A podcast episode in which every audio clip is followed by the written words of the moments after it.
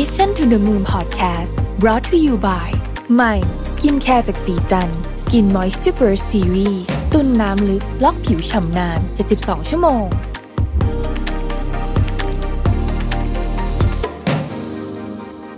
สวัสดีครับ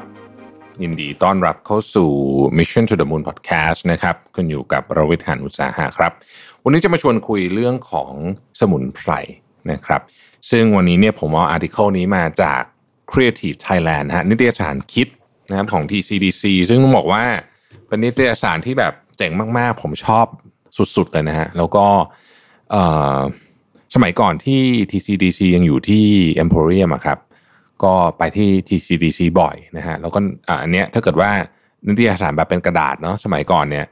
ชอบสะสมนะครับ ก็เขาก็จะมีค่าใช้จ่ายนิดหน่อย เพราะจริงๆ ตัวตัวนิตยสารนะฟรีนะฮะคือไปอ่านออนไลน์ก็ได้ แต่ว่าถ้าคุณอยากได้เป็นแบบกระดาษส่งมาที่บ้านก็จะมีค่าค่าส่งนิดหน่อยนะครับ หลังๆก็อ่านออนไลน์เอานะฮะแล้วก็เขาจะมีรูปเล่มการจัดวางอะไรต่างๆ ที่ผมชอบมากนะครับ ก็ต้องบอกว่า TCDC เองเนี่ยเป็นหนึ่งในหน่วยงานที่ที่ผมชื่นชมมากที่สุดเลยนะ ตั้งแต่การจัดทอล์กอะไรต่างๆ ไม่แน่ใจว่าทอล์กนี่ จะได้กลับมาจัดหรือเปล่านะครับ ก็เพราะว่านี่มันก็ปกติเขาจะจัดช่วงเนี้ยประมาณเดือนเนี้ยฮะกันยาตุลานะถ้าจำไม่ผิดนะฮะแล้วก็จัดที่ Emporium ตอนนั้นนะฮะตอนนี้เขาก็ย้ายมาที่ไปรษณีย์กลางแล้วแต่ว่าถ้าจัดอีกก็จะไปแน่นอนนะครับเอามาคุยกันเรื่องท็อปิกเราวันนี้นะฮะในนิตยสารคิดเนี่ยเขาก็บอกว่าก่อนหน้านี้เนี่ยตลาดสมุนไพรก็อยู่ในวัฏจักรขาขึ้นอยู่แล้วนะครับแต่ว่าปัจจัยที่ผลักดันให้โตแบบก้าวกระโดดเลยเนี่ยก็คงหนีไม่พ้นโควิด -19 นะครับโดยเฉพาะ สรรพคุณทางยาที่เรียกว่าขึ้นชื่อลือชาของทั้งฟ้าทลายโจรแล้วก็กระชายขาวด้วยนะครับทำให้พืชสมุนไพรสองชนิดนี้เนี่ยถึงกับขาดตลาดนะฮะกระชายเนี่ยลามไปถึงอาหารด้วยนะคือของบางอย่างเราใช้กระชายทำใช่ไหมครับตามมาด้วยแน่นอนนะครับ กระแสของการนำทั้งสองและ อีกหลายอย่างนะฮะมาแปรรูปนะครับ เรามีน้ำกระชายเป็นขวดขายอยู่ในร้านสะดวกซื้อนะฮะกระชายผสมยาสีฟันผสมฟ้าทลายโจรขิงเองก็เหมือนกันนะครับ ขิงก็มีกระแสบริโภคที่เพิ่มขึ้นนะครับเพราะว่าเชื่อกันว่ามีฤทธิ์ช่วยเสริมภูมิคุ้มกันในร่างกายนะครับเราลองไปสังเกตนะฮะตลาดสดตลาดนัดเนี่ยนะครับ มีร้านขายน้ำขิงต้มนะฮะหน้าใหม่มากมายเลยนะฮะที่เกิดขึ้นในช่วงนี้ ระหว่างการระบาดของโควิด -19 เนี่ยผลิตภัณฑ์หลักที่ผู้บริโภคต้องการมักเป็นยาในรูปของการบรรจุแคปซูลนะครับเพราะว่าต้องการนำมาใช้อย่างเร่งด่วนนะครับ แต่ที่แท้จริงแล้วเนี่ยนะฮะตลาดสมุนไพรเนี่ยนะฮะเอ่อสมุนไพรไทยไม่ได้ถูกใช้เยอะที่สุดกับยานะหลายคนอาจจะเข้าใจว่าอย่างนั้นแต่ว่าไม่ใช่นะครับ ข้อมูลจากกระทรวงพาณิชย์นะฮะบอกว่าปี 2512เนี่ยสมุนไพรไทยถูกนำไปใช้ในการไปทำยาเนี่ยแค่ 4-5%เท่านั้นเองนะฮะอาหารเสริมเยอะกว่า 18-20%นะครับ แต่เยอะที่สุดเนี่ยคืออุตสาหกรรมที่ผมอยู่นั่นแหละครับเครื่องสำอางครับ 79-80%นะครับตลาดสมุนไพรไทยเนี่ยถูกจุดประกายขึ้นอย่างมากเลยขึ้นมาอีกนะฮะก็คือจากที่ก็บูมอยู่แล้วเนี่ยนะฮะจากโควิด -19 อย่างที่ว่าคนไทยก็หันมาให้ความสำคัญกับองค์ความรู้ในแพทย์แผนไทยมากขึ้นนะครับ แต่คำถามที่น่าสนใจก็คือว่าการต่อยอดความยั่งยืนหลังจากโควิดผ่านไปเนี่ยนะฮะ สมุนไพรไทยจะเข้าไปแทรกอยู่ในชีวิตประจำวันของคนไทยอย่างไรนะครับ ไม่เป็นเฉพาะยารักษาโรค แต่ว่ายังคงมีอีกหลากหลายนวัตกรรมนะฮะที่นอกจากจะทำให้อยู่ในชีวิตคนแล้วเนี่ยยังสามารถเพิ่มมูลค่าทั้งในตลาดประเทศไทยและการส่งออกได้ด้วยนะครับ สมุนไพรทำอะไรได้บ้างนะฮะมองในระดับตลาดโลกเนี่ย Market Study Report รายงาน คาดการณ์ว่าตลาดสมุนไพรทั่วโลกมีมูลค่าประมาณ 411,000 ล้านเหรียญสหรัฐนะครับ แล้วก็ภายในปี 2569เนี่ยการเติบโตที่เพิ่มมากขึ้นเนี่ยนะฮะก็จะทำให้ตลาดสมุนไพรเนี่ยขยายตัวเพิ่มขึ้นไปอีกนะครับ แล้วก็รัฐบาลแต่ละประเทศเนี่ยก็มีการลงทุนในงานวิจัยและพัฒนานะครับ ที่จะรีดศักยภาพของสมุนไพรแต่ละอย่างที่แต่ละประเทศมีจะเป็นแบบท้องถิ่นนะฮะรายงานฉบับดังกล่าวเนี้ยังระบุด้วยว่าเทรนด์ดาวรุ่งที่กำลังพุ่งทะยานมากกว่าการนำสมุนไพรมาใช้ทำยา คือ การใช้ในกลุ่มเครื่องสำอางนะครับภูมิภาคที่น่าจะเติบโตที่สุดคือเอเชียแปซิฟิกเพราะว่ารัฐบาลจีนกับอินเดียมีการลงทุนอย่างหนักเลยฮะเพื่อทำ R&D สมุนไพรของตัวเองนะครับทั้งนี้จีนและอินเดียเนี่ยนะฮะก็คือเบอร์หนึ่งและเบอร์สองของโลกในฐานะผู้ผลิตและส่งออกสมุนไพรมากที่สุดนะครับหลายคนอาจจะไม่ทราบว่า 2 ประเทศนี้รวมกันเนี่ยกินส่วนแบ่งการตลาดไปถึง 70%เลยทีเดียวนะครับ ทีนี้ในในนี้เขาก็แบ่งแบบบอกว่าจักรวาลสมุนไพรเนี่ยนะฮะทำเป็นอะไรได้บ้างนะครับ เพื่อความเข้าใจเนี่ยแบ่งเป็น 4 กลุ่มจะเห็นชัดเจน กลุ่มที่ 1 ก็คืออาหารและเครื่องดื่ม ทั่วโลกเนี่ยมีการนำสมุนไพรไปแปรรูปเป็นอาหารและเครื่องดื่มโดยตรงนะฮะโดยที่ยังคงคุณสมบัติทางยาอยู่นะครับโดยเครื่องดื่มที่นิยมใส่สมุนไพรมากที่สุดอันหนึ่งก็คือชานะครับแล้วก็วัฒนธรรมการดื่มชาเนี่ยพบได้ในทุกทวีปนะครับตัวอย่างชาสมุนไพรเอ่ออย่างเช่นนะฮะแก้ควยเนี่ยก็ถือเป็นชาสมุนไพรนะฮะเปปเปอร์มินต์นะครับก็ ถือเป็นชาสมุนไพรนะฮะ rosehip อะไรพวกเนี้ยนะฮะบางอันก็มีการ blend สมุนไพรหลายอย่างเข้ามานะครับส่วนถ้าเกิดไปแปรรูปเป็นอาหารเนี่ยก็มักจะนำสมุนไพรไปตากแห้ง เพื่อใช้เป็นวัตถุดิบในการทำอาหารในครัวเรือนนะครับตระกูลพวก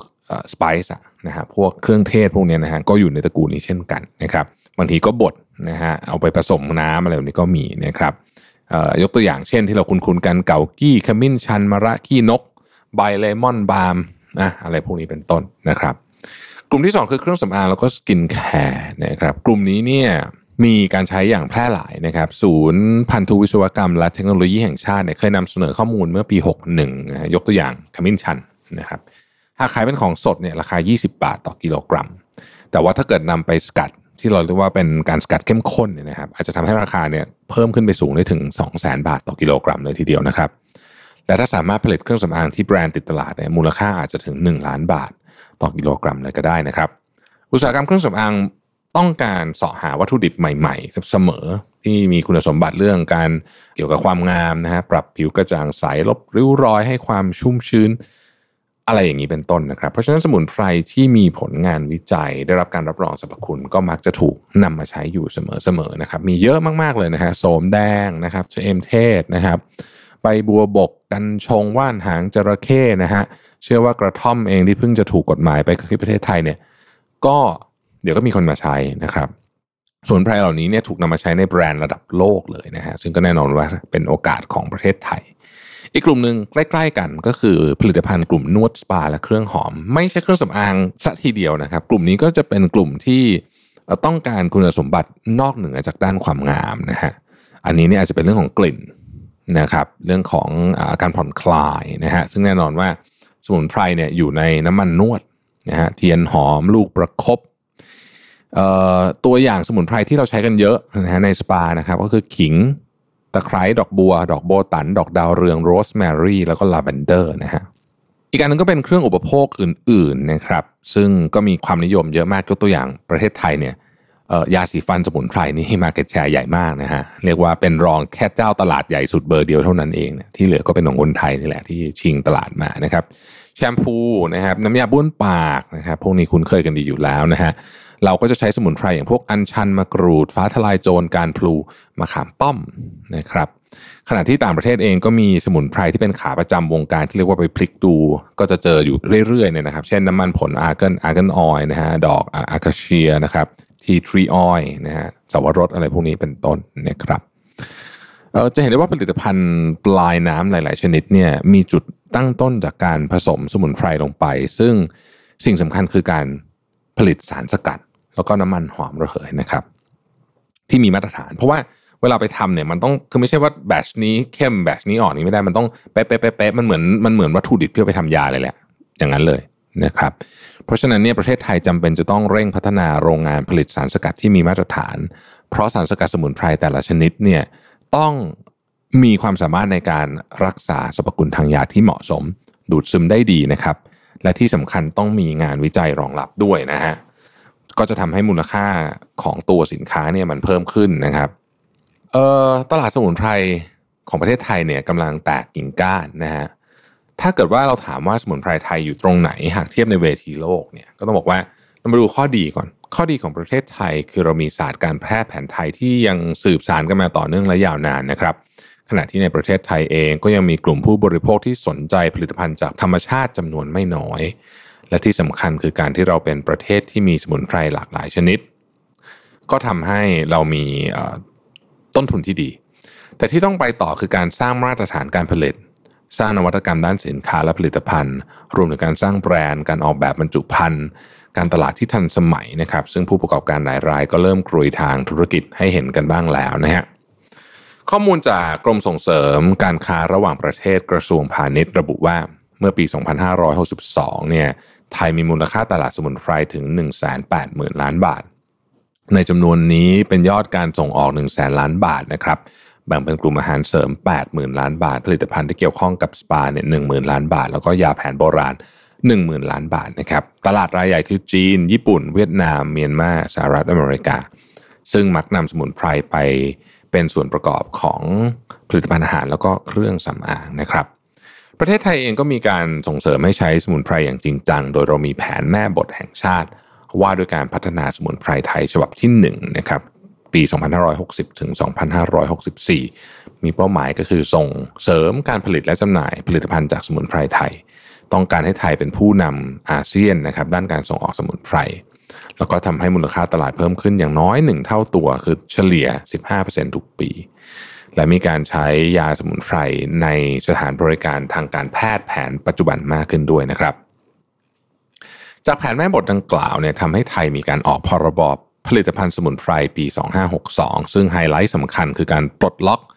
ให้แพทย์แผนไทยปรุงยาและจ่ายยาแก่ผู้ป่วยของตนได้โดยไม่ต้องขออนุญาตนะครับ รวมถึงผู้มีตำรับยานำมาขึ้นทะเบียนก่อนได้โดยยังไม่ต้องหาสถานที่ผลิต ทั้งนี้แนวทางปฏิบัติจะส่งเสริมให้ได้ตามเป้าหมายดังกล่าวมาทั้งหมด สามารถแบ่งออกได้เป็นหัวข้อต่างๆ พร้อมตัวอย่างดังนี้นะครับหนึ่งคือการส่งเสริมการปลูกแล้วก็ผลิตระดับชุมชน ส่งเสริมพื้นที่ปลูกสมุนไพรให้ได้มาตรฐาน 43,000 ไร่ และส่งเสริมแรงเก็บเกี่ยวและผลิตสารสกัดอย่างง่ายในชุมชน 50 แห่ง อันที่สองคือส่งเสริมงานวิจัยนะครับ มีงานวิจัยพัฒนาพันธุ์พืชและเทคโนโลยีเกี่ยวกับสมุนไพรอย่างน้อย 30 เรื่องต่อปีนะครับ โดยจะใช้งบประมาณสนับสนุนเพิ่มขึ้น 5,000 ล้านบาทในรอบ 5 ปี รวมถึงมีการดึงเอกชนร่วมลงทุนในการวิจัยด้วยนะครับ อันที่ 3 คือส่งเสริม การผลิต ตั้งข้อกำหนดมาตรฐาน GAP GACP ของการผลิตสมุนไพรอย่างน้อย 30 ชนิดนะครับ แล้วก็ส่งเสริมให้มีห้องปฏิบัติการที่ได้รับการรับรอง ISO 17025 นะครับ เพิ่มขึ้น 15 แห่งนะครับ แล้วก็ส่งเสริมการขายมีการวางระบบตลาดกลางนะฮะแล้วก็ตลาดออนไลน์ต่างๆนะครับ สมุนไพรที่ตอนนี้ได้รับการคัดเลือกเป็น product champion นะครับคือสมุนไพรไทยมีเยอะมากเลยนะฮะแต่ว่าด้วยตัวที่นิยมเนี่ยมันก็จะมีตัวที่จำกัดอยู่ เพราะฉะนั้นในแผนแม่บทที่ว่าเนี่ยก็คัดเลือก Product Champion ออกมาทั้งหมด 12 ตัวด้วยกัน อันที่ 1 คือขมิ้นชันนะครับ อันที่ 2 คือกวาวเครือขาวนะครับ อันที่ 3 คือกระชายดำอันที่ 4 คือบัวบก 5 ฟ้าทลายโจรนะครับ6มะขามป้อมนะฮะเจ็ดไพลนะครับ8กระชาย 9 พริก 10 กระเจี๊ยบแดงนะครับ 11 ว่านหางจระเข้แล้วก็ 12 คือย่าหวานสเตเวียนะฮะเอามาทำไอ้ที่แทนน้ำตาลนะฮะจริงๆต้องบอกว่าไม่ใช่แค่ไทยนะที่ผลักดันนะฮะพวกนี้คือทุกคนก็มีแผนกันหมดนะครับ อย่างผู้นำตลาดอย่างจีนเนี่ยก็เริ่มดันแผนผลักดันธุรกิจก่อนหน้านี้แล้วนะครับโดยก่อนหน้านี้เนี่ยตลาดหลักของการส่งออกสมุนไพรจีนเนี่ยพึ่งพิงดีมานของชาวจีนพ้นทะเลที่ไปตั้งรกรากตามประเทศต่างๆนะครับโดยเฉพาะประเทศแถบนี้แหละนะฮะเช่นเราไปซื้อที่เยาวราชเป็นต้นนะครับแต่แนวธุรกิจใหม่ของจีนคือการแนะนำให้ชาวตะวันตกทราบถึงประโยชน์ของสมุนไพรจีนนะครับ แล้วก็นำไปใช้ในผลิตภัณฑ์อื่นนอกเหนือจากการที่ใช้เป็นยาด้วยนะครับ หนึ่งในสมุนไพรจีนที่ส่งออกจำนวนมาก แล้วก็เขาผลักดันกันสุดๆเลยเนี่ยก็คือเกากี้นะฮะหรือว่าฝรั่งเขาเรียกว่า goji berry หรือว่า wolfberry นะครับเรื่องราวที่ถูกถ่ายทอดของเก๋ากี้คือ มีสรรพคุณชะลอวัยเป็น superfood นะครับเนื่องจากอุดมด้วย antioxidant วิตามินซีแร่ธาตุช่วยบำรุงสายตาตับไตอะไรต่างๆนานาเหล่านี้นะครับ โดยให้ประวัติว่าเป็นผลไม้ที่คนเอเชียเนี่ยรับประทานมานับพันปีนะครับแล้วก็เป็นเคล็ดลับความหน้าเด็กนะครับ ของคนเอเชียที่สืบทอดกันมานะฮะเกากี้เนี่ยอย่างอย่างที่บอกคือยังถูกนำไปโยงกับกระแสของซูเปอร์ฟู้ดที่ตะวันตกกำลังนิยมนะครับด้วยความที่มีแร่ธาตุอาหารสูง สีสวยรับประทานง่าย รสชาติออกหวานเล็กน้อยนะครับทำให้ใส่ลงไปในอาหารและเครื่องดื่มใด ๆ ก็ได้นะครับ BBC รายงานว่าตลาดโลกยินดีจ่ายซื้อเกากี้อบแห้งแพ็คละ10 เหรียญสหรัฐนะฮะซึ่งสูงกว่าที่จีนเนี่ยถึง 3 เท่าเลยทีเดียวนะครับ สรรพคุณด้านชะลอวัยยังทำให้อุตสาหกรรมเครื่องสำอางสนใจเก๋ากี้มาก โดย Mintel Cosmetic Research ระบุว่าเก๋ากี้เคยถูกนำไปเป็นส่วนผสมของเครื่องสำอาง counter brand ระดับโลกเช่น Estee Lauder หรือว่า Elizabeth Arden รวมถึงบล็อกเกอร์แล้วก็เว็บไซต์ตะวันตกเริ่มแนะนำสูตรการรับประทานหรือใช้เก๋ากี้บำรุงผิวหน้าในช่วง 2-3 ปีที่ผ่านมานะครับ กระแสเก๋ากี้ที่กำลังปรากฏตัวบนเวทีโลกเนี่ยพื้นฐานมาจากนโยบายภาพใหญ่ของจีนนะครับ คุณสุวัชชัยทรงวานิชผู้ช่วย ผู้จัดการใหญ่และประธานเจ้าหน้าที่ธนาคารกรุงเทพในประเทศจีนเนี่ยได้เคยให้สัมภาษณ์กับ b a n k o k Post ไว้ในปี 2562 ว่าการแพทย์แผนจีน คือตลาดที่จีนต้องการผลักดันมูลค่าทางเศรษฐกิจจากเดิมที่ระบบไม่เป็นทางการนะฮะ ต้องการจะเปลี่ยนให้มันเป็นระบบทันสมัย แล้วก็เติบโตรวดเร็วสอดคล้องกับเทรนด์ของโลกที่กำลังนิยมการรักษาสุขภาพแบบองค์รวม แล้วก็เวชศาสตร์เชิงป้องกันนะฮะเน้นการมีไลฟ์สไตล์ใหม่ที่ช่วยป้องกันโรค แล้วก็ทำให้อายุยืนยาวขึ้นนะครับแน่นอนว่าเมื่อต้องทำให้ทันสมัยนะฮะก็ต้องมีงานวิจัยต่างๆ นานานะครับ จีนจึงต้อง สร้างศูนย์การแพทย์จีนไปทั่วโลกเพื่อที่เผยแพร่ศาสตร์ของตัวเองออกไปนะครับมีอยู่ทุกทวีปเลยนะฮะที่เช็กก็มีรัสเซียคิวบาสหรัฐอาหรับเอมิเรตส์นอกจากนี้เนี่ยจีนเนี่ยยังมีแผนที่จะให้แพทย์แผนจีนเนี่ยลดส่วนประกอบจากสัตว์ป่าลงนะครับเพราะว่าอันนี้เป็นข้อกังวลที่เกิดขึ้นทั่วโลกนะครับ ล่าสุดในปีนี้เนี่ยซิงหัวรายงานว่ารัฐบาลเปิดสถาบันวิจัยเก่ากี้แห่งแรกของจีนเลยนะฮะที่เมืองหยินฉวนเมืองหลวงของเขตนิงเซียนหุยนะครับที่มีเป้าประสงค์เพื่อที่จะวิจัยคุณสมบัติทางยา แล้วก็เอาเก่ากี้มาเป็นเรียกว่าเป็นตัวชูโรงเลยนะครับส่วนตลาดประเทศไทยเองเนี่ยก็ต้องบอกว่าสมุนไพรไทยเนี่ยอยู่ในสังคมได้มั่นคงพอสมควรนะครับมีตลาดภายในประเทศที่ใหญ่ แล้วก็มีจำนวนสมุนไพรที่หลากหลายแต่ยังไปต่อได้อีกเยอะ ถ้าจะดูว่าไปต่อได้ขนาดไหนเนี่ยไปดูโมเดลของเก่ากี้เป็นตัวอย่างก็ได้นะครับ ซึ่งรองศาสตราจารย์เภสัชกรสุรกิจนะครับแห่งมหาวิทยาลัยมหิดลนะครับ บอกว่าประเทศไทยเนี่ยต้องเหมือนกับทำเรื่องวิจัย เรื่องเกี่ยวกับสรรพคุณความปลอดภัยของตัวยานะครับ แล้วก็สร้างความน่าเชื่อถือในเชิงมาตรฐาน เกี่ยวกับเรื่องประสิทธิภาพต่างๆนานาพวกนี้เนี่ยแล้วก็ลดการโฆษณาเกินจริง ถ้าทำพวกนี้ได้เนี่ยก็จะทำให้ต่างชาติเข้าใจตลาด สมุนไพรไทยมากขึ้น แล้วก็ยังมียังมีพื้นที่อีกมากเลยนะครับ แล้วก็สมุนไพรไทยอาจจะไปไกลสู่ตลาดโลกสำเร็จจากยุคที่สุขภาพต้องมาก่อนด้วยนะครับ ขอบคุณทางนิตยสารคิดนะครับ แล้วก็ผมเชื่อว่าจริง ๆ นะ สมุนไพรไทยเนี่ยมีมีพื้นที่อีกเยอะเลยนะฮะที่จะไปได้อีกหลายเท่าตัวนะขอบคุณที่ติดตาม Mission to the Moon นะครับเราพบกันใหม่พรุ่งนี้ สวัสดีครับ Mission to the Moon Podcast Presented by สีจัน Skin Moisture Burst Series ตุนน้ำลึกล็อกผิวชำนาน 72 ชั่วโมง